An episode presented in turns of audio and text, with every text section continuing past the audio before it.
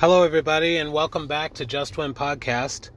This is uh, Five Finger Revelation and Meditation, and I've got 10 words for us to uh, meditate on and pray on. And I, I pray that it's going to give you great revelation. If this is your first time listening to one, I ask that you please take a minute, listen to the trailer. It gives you a real good explanation on the intent and more so the uh, teaching or the tool that is this uh, five finger revelation and meditation. So uh, hold out the palm of your hands, and we're going to start with the first five, which are stay faithful, God's got this. Again, it's stay faithful, God's got this. And the second hand is in his power, not mine. Okay, so all together, stay faithful, God's got this in His power, not mine. And that's our five finger revelation and meditation for today. So I pray that uh, it will speak to you. You know, meditate on this. Ask Holy Spirit to reveal some really great new things to you. Um, and I really look forward to any feedback that you'd like to share with us, whether you message through the podcast or email me at justwenministries at gmail.com. And now it's time for my take.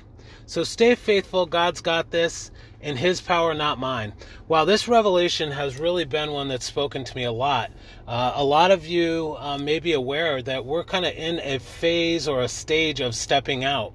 Uh, I'm a small business owner, and uh, we've got a family of five going on six, and uh, we we have a a nice house that we've been blessed with, but we really seriously feel this calling.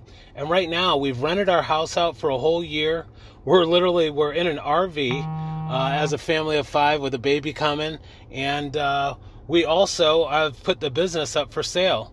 So talk about stay, staying faithful. God's got this. We're definitely stepping out. I think that's without question.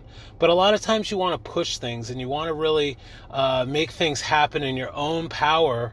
And perseverance is very very important. And and with that perseverance i guess i'd even say more more importantly is the patience. To rest in christ. Um, to know that it's in his power because his timing is greater. Remember that god knows the end from the beginning. And so in that you want to rest and and really meditate in what the Lord has for you because I know through experience that anytime I've really tried forcing things or pushing them, sometimes you uh, some of you may have heard about our testimony on uh, merging, buying another business, and what a mess that was, and it was because we were trying to push and make something happen uh, in that business mm-hmm. transaction. Uh, if you haven't heard of that, definitely uh, I, would encourage you to listen to our podcast and uh, hear about that testimony because it's a wild uh, situation. But, anyways, that's my take. And uh, please let me know how you feel about these five finger revelation and meditations.